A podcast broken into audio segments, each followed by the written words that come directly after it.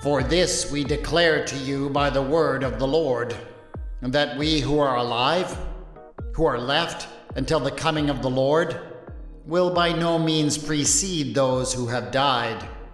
For the Lord himself, with a cry of command, with the archangel's call, and with the sound of God's trumpet, will descend from heaven, and the dead in Christ will rise first.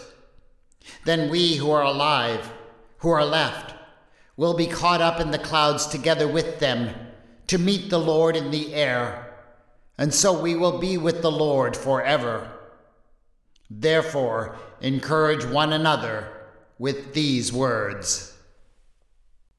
There is a teaching about what is to happen towards the end of the world that is common in certain Christian circles. It is known as the rapture. There are various interpretations of the rapture, but the most common is that at some point, just before the end of the world as we know it, just before Christ returns, there will be a time of great tribulation and suffering. But the rapture is an event that is supposed to take place just before the worst of the tribulations set in. In this event, those who believe in Christ are to be snatched up into the air and taken away into heaven, where they will be spared from all the suffering that is to come. This is a relatively new Christian belief, first popularized by John Nelson Darby in the 1830s. But for the first 1700 years of the Christian Church, nobody seems to have even thought of it. Nevertheless, in some Christian circles at least, belief in the rapture is mainstream. And if you have been exposed to it, you might have the impression that it is something that all Christians believe. But any teaching on the rapture is based on only one passage in the Bible the passage from Paul's first letter to the church in Thessalonica that I read at the top of this episode. So, perhaps, before we go all in on the idea of the rapture, it would be good to understand how the people in Thessalonica would have understood that passage. Could there be, do you think, a story that would illustrate that? This is Retelling the Bible.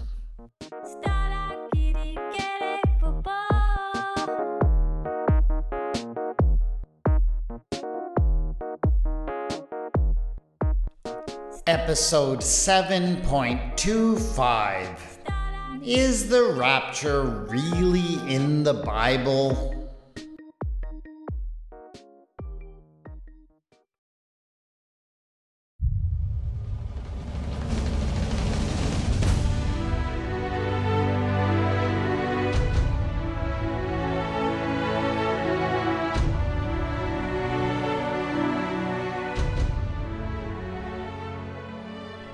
Not many of the people in the Jesus Club in Thessalonica were wise by human standards. Not many were powerful. Not many were of noble birth. In the eyes of most people, they really didn't matter. Most were poor laborers. Some were slaves But they didn't really let any of that bother them. they knew that they mattered. They had been convinced of that when three travelers, Paul, Silvanus, and Timothy, had passed through their city on the way down one of the main Roman roads that met there. They had spoken persuasively about a man named Jesus the Anointed One, they called him. And they said that because Jesus had been raised from the dead, he had made it possible for them to become a part of the one God's chosen people. They also promised that the risen Jesus would return someday soon, and they would be able to live in his renewed kingdom. Having been told all their lives that they had no worth, these Thessalonians received this message with joy. And they formed this club to learn more about this Jesus, encourage each other, and wait for his return. There was one condition. They had to give up the worship of the Olympian gods, or any other gods for that matter, in order to belong to Jesus. Many of them found that to be difficult. Not because they were particularly fond of any of those gods. I mean, what had Zeus or Poseidon ever done for them? They always seemed to be busy taking care of the rich and the important people. It wasn't really about the gods. It was more that their big temples were the places where everything happened in the city. Their commitment to Jesus essentially cut them off from the civic life of Thessalonica. But even that seemed to be a fair trade for all that they had gained by trusting in Jesus. And, anyways, they consoled themselves with the thought that Jesus would be back real soon. And then all their neighbors, and even the local elites, would see. They would all see.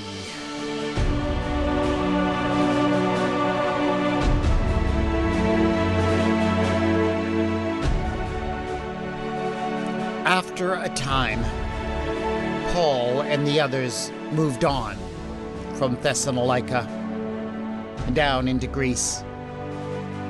And as the weeks and then the months and even the years passed by, the believers began to lose that certainty. Nothing had changed, and Jesus never appeared to set things right.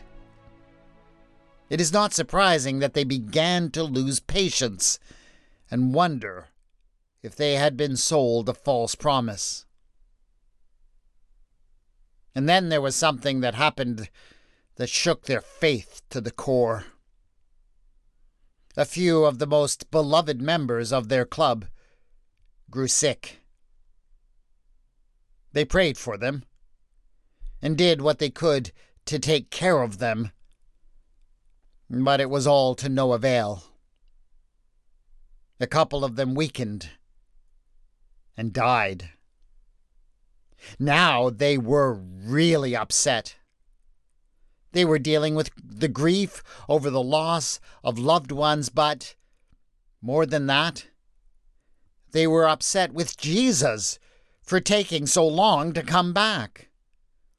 Now, because of the delay, their beloved sister and brother had missed out on the triumph that they had been promised. It was just not right. Sometime after that, Timothy returned to visit them. Paul and Silvanus, who were now down in Corinth, had sent him to check in on them and see how they were doing. And poor Timothy, he got an earful. All of their questions and doubts about what they had been taught came out. But most of all, they expressed their extreme grief and disappointment for those who had died and for what they had missed out on.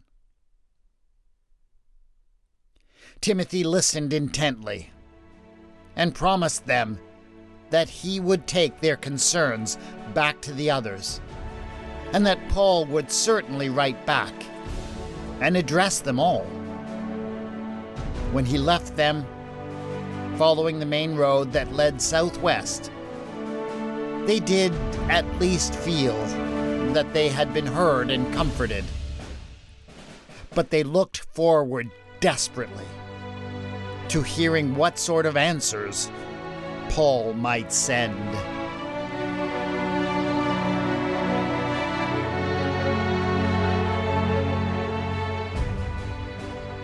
It seemed like they had to wait forever.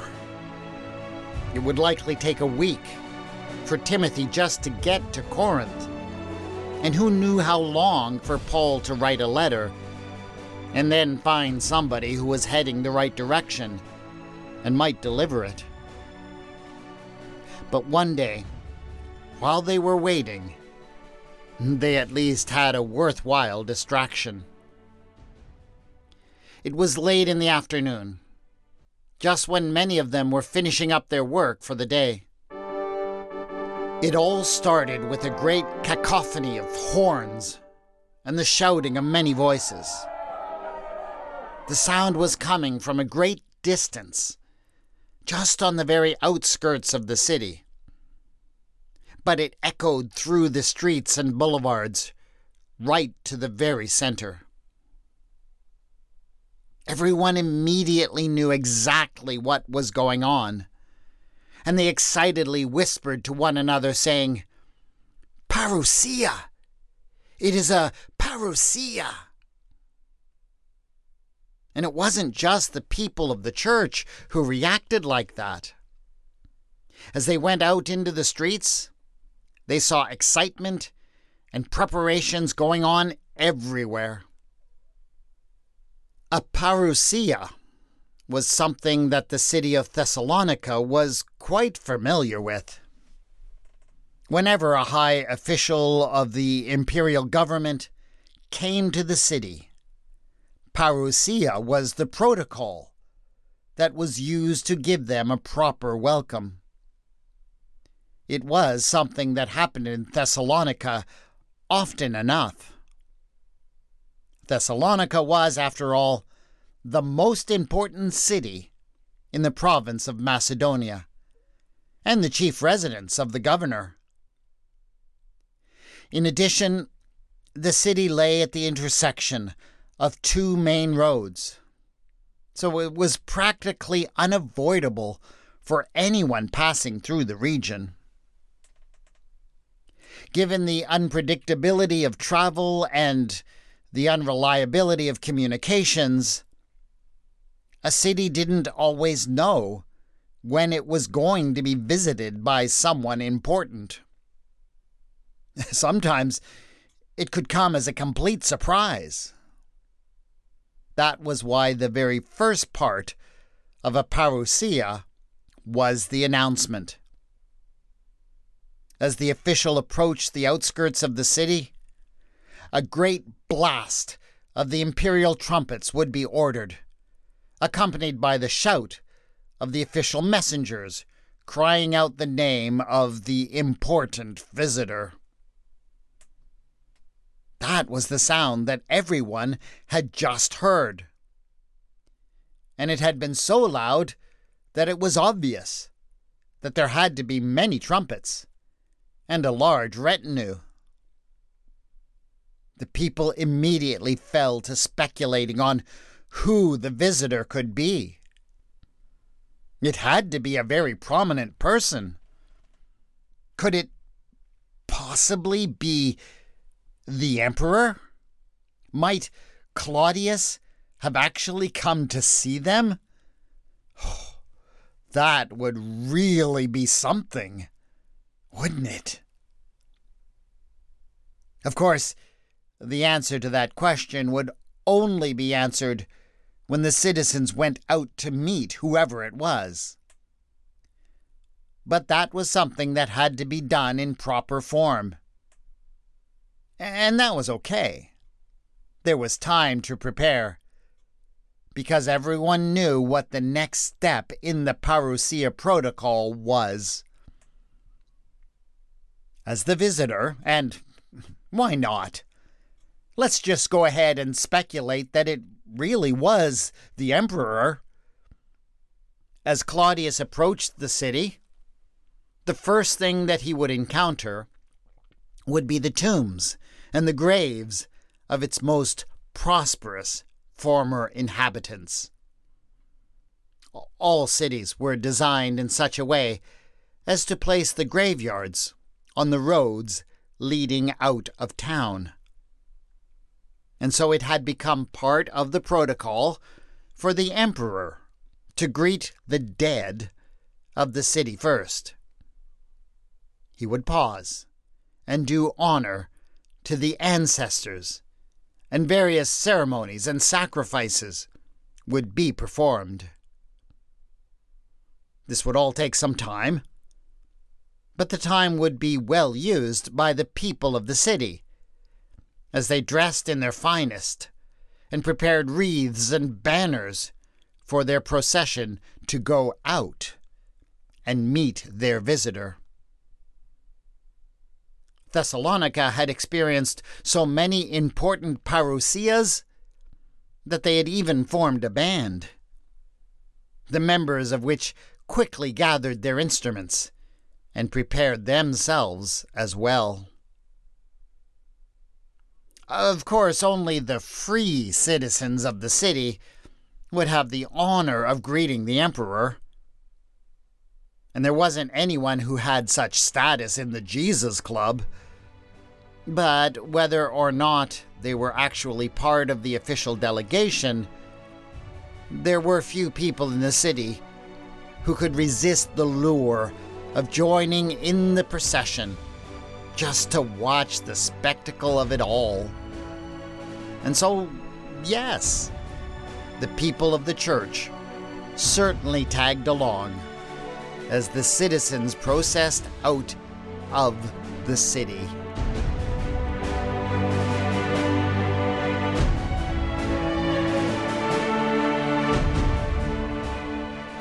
It was indeed the Emperor.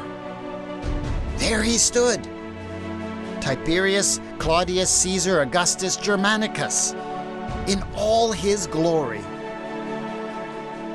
He was still a new emperor, having just recently ascended to the purple, and no one in Thessalonica had ever actually seen him before. And so the people crowded around and everyone tried to get a glimpse to see if he really looked as noble as his coins suggested. Of course, the Jesus followers in the crowd were hardly close enough that they could really see what Claudius looked like.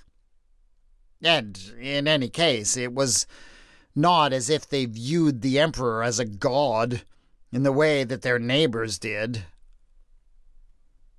but they could not fail to crane their necks and try to catch a glimpse as the local priests of the imperial cult stepped forward to offer incense before the divine Augustus.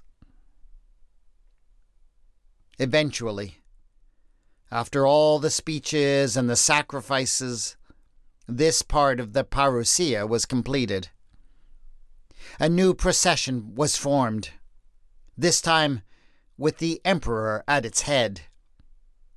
And with much music and singing, with shouts of joy and exultation, the entire group returned to the center of the city. When they all arrived, the emperor would receive honors and authority over the city. And then the feasting would begin and likely would last all night long. But of course, the people of the Jesus Club were hardly important enough to be included in any of that. They headed off to their homes, knowing that they would likely be called on in the morning to help clean up the mess. They certainly knew that the parousia would be the only thing that anyone would talk about for weeks to come. The event of the season, maybe even the year. Even if they didn't think that the emperor was a god worthy of their worship, they were still glad that they had been able to experience it.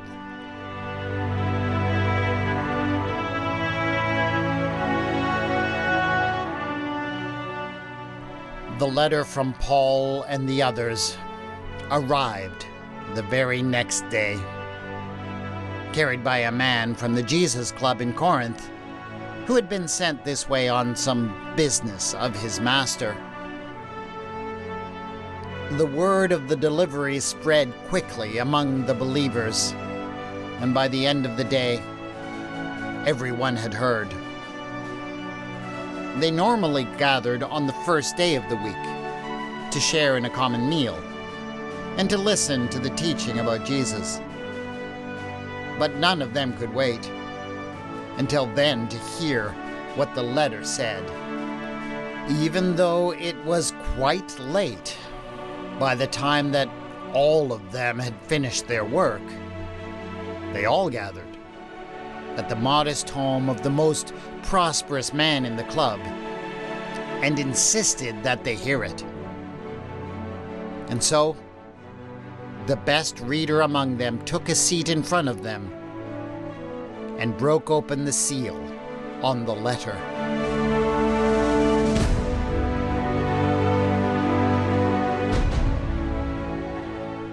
It was a comforting letter, filled with encouragement and sincere love. Paul obviously had the same kinds of fond memories of the time that they had spent together that they did.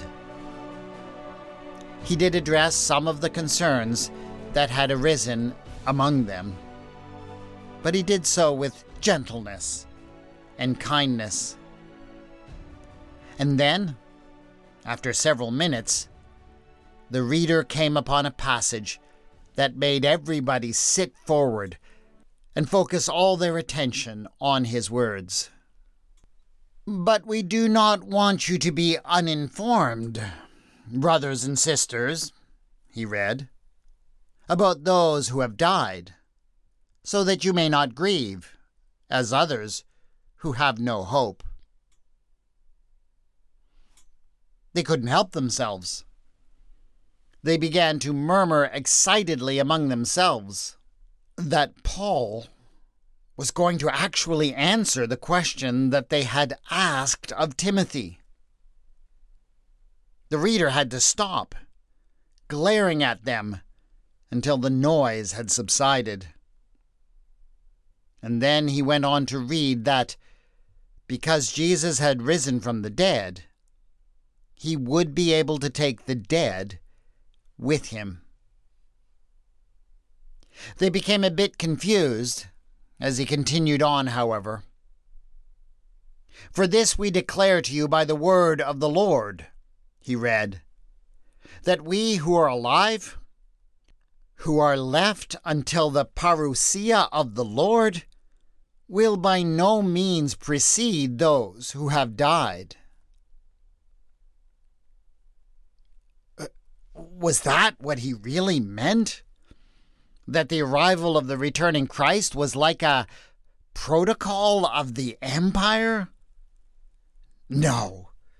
No, that couldn't be. As much as they had enjoyed the pageantry of the parousia the previous day, it was still something that was so inextricably bound up with all the evils and the shortcomings of the empire. How could the coming of Jesus be anything like that. But as they continued to listen, they were amazed to hear the letter describe, step by step, exactly what they had seen the day before the cry of the heavenly messengers, the sound of the trumpet, the approaching Lord meeting first with the dead who belonged to him and then all of those living going out and meeting with him as well. It was as if Paul had been right there on the day before, uh, taking notes. They stayed up quite late that night, discussing the letter, especially the part about the parousia. The description had sparked their imaginations. They all agreed that Paul wasn't saying that when Jesus would come, it would be exactly like the emperor. Of course, he would be much better than any Roman official could be. But at the same time, the imagery of the parousia did speak to them. It helped them to imagine better what it would be like when their Lord came. And, of course, it also made it quite clear to them that when he did come, it wouldn't be to take them away from this world. No. Once they had met with their approaching Savior, he would lead them in triumph back to the earth and the beginning of true renewal in this world.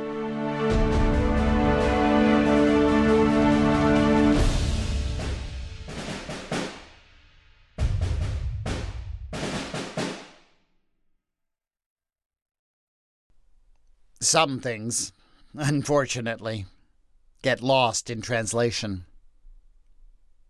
When Paul wrote to the church in Thessalonica to tell them about what would happen when Jesus came, he used a very specific term. He called it a parousia. But since parousia was a Greek word that literally meant coming or arrival, that is how most English translations render it.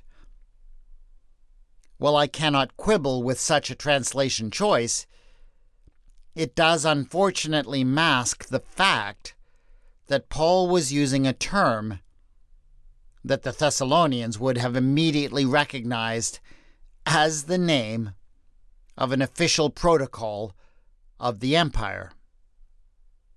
Then, as Paul goes on to explicitly describe the steps of that protocol, we miss that too. But the Thessalonians wouldn't have missed it. Of course, my story of them observing the protocol the day before they received the letter is my own fanciful invention. But anyone living in a city like Thessalonica would have experienced it, likely many times. They would not have missed what Paul was describing. What does all of this mean when it comes to the teaching of the rapture that has been embraced by some Christians? Well, it means, first of all, that anyone who suggests that what is being described in this particular passage is an escape for believers from this world's trials and tribulations is wrong.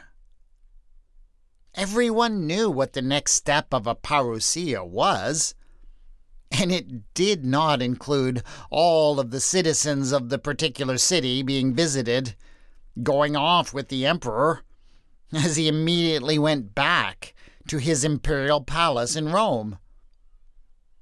Everyone knew that the next step was for everyone, now including the ruler, to return to the city and celebrate.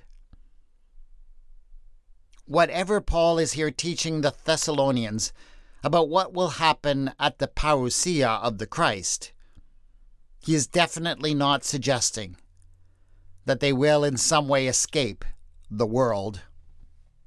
He is promising them that their future is to be found in a renewed world. But the other thing that I think all of this makes clear is how Paul meant for people to understand what he was talking about. It is true that the early church lived in expectation that, at some moment, their Lord Jesus would return to set things right in the world. This was absolutely something that allowed them to keep on going and not give up hope as they lived through some very difficult times. In this passage in his letter, Paul is trying to comfort the Thessalonians because they feel as if Christ's return is just taking too long. They are losing hope because in the delay, people have already started dying, and they are afraid that those people are lost forever. And he comforts them by giving them this description of what it will be like when Christ comes. He doesn't say when it's going to happen, but he is promising that it will be an event that brings hope to both the living and the dead. But then he jumps into this description of the return of Jesus using imagery from a familiar imperial visitation protocol. I think that right there is an indication that he is not giving a literal description of what is going to happen. He's offering something more like a parable. He is saying that the coming of Christ is something like what happens when the emperor comes to town. And the point you need to take from a parable like that is not that you're going to study it and find out in perfect detail what is going to happen and exactly what events will take place when. That's not the point of a parable. And so I would suggest that anyone who wants to take this passage and use it to say that they know exactly what is going to happen in the future has missed the point of it. Paul is explaining to these troubled Thessalonians that Jesus is better and more reliable than any old Roman emperor, populist, or celebrity. You can count on Jesus, who will not abandon anybody, living or dead. That is it for this episode of Retelling the Bible. Please subscribe so you can get the next episode in a couple of weeks, and do leave a review on your podcast provider to help other people find and appreciate this podcast. The theme music for the podcast is Ah Da by Kevin MacLeod, and the mood music of this episode was I'll Never Forget by Michael Mojzykiewicz. The music is licensed under the Creative Commons and can be found at filmmusic.io. You can contact me on Twitter at Retelling Bible, on the Facebook page Retelling the Bible. Show notes for this episode have been posted at retellingthebible.wordpress.com. Thanks again to my awesome Patreon supporters who back this podcast. They are amazing people. In fact, they are so amazing that I'd like to tell you about some of their own creative endeavors. I'd like to tell you about my supporter, John Borthwick, who has just created and launched a new ministry forum. Check it out at ministryforum.ca. Or let me tell you about another supporter, Matt Meyer, who has been inspired by this podcast to try to do the same kind of thing with liturgy that I do with the stories of the Bible. You can check out his creative liturgies at churchoftheaffirmation.wordpress.com. This is Retelling the Bible, and I have been your storyteller, W. Scott McCandless.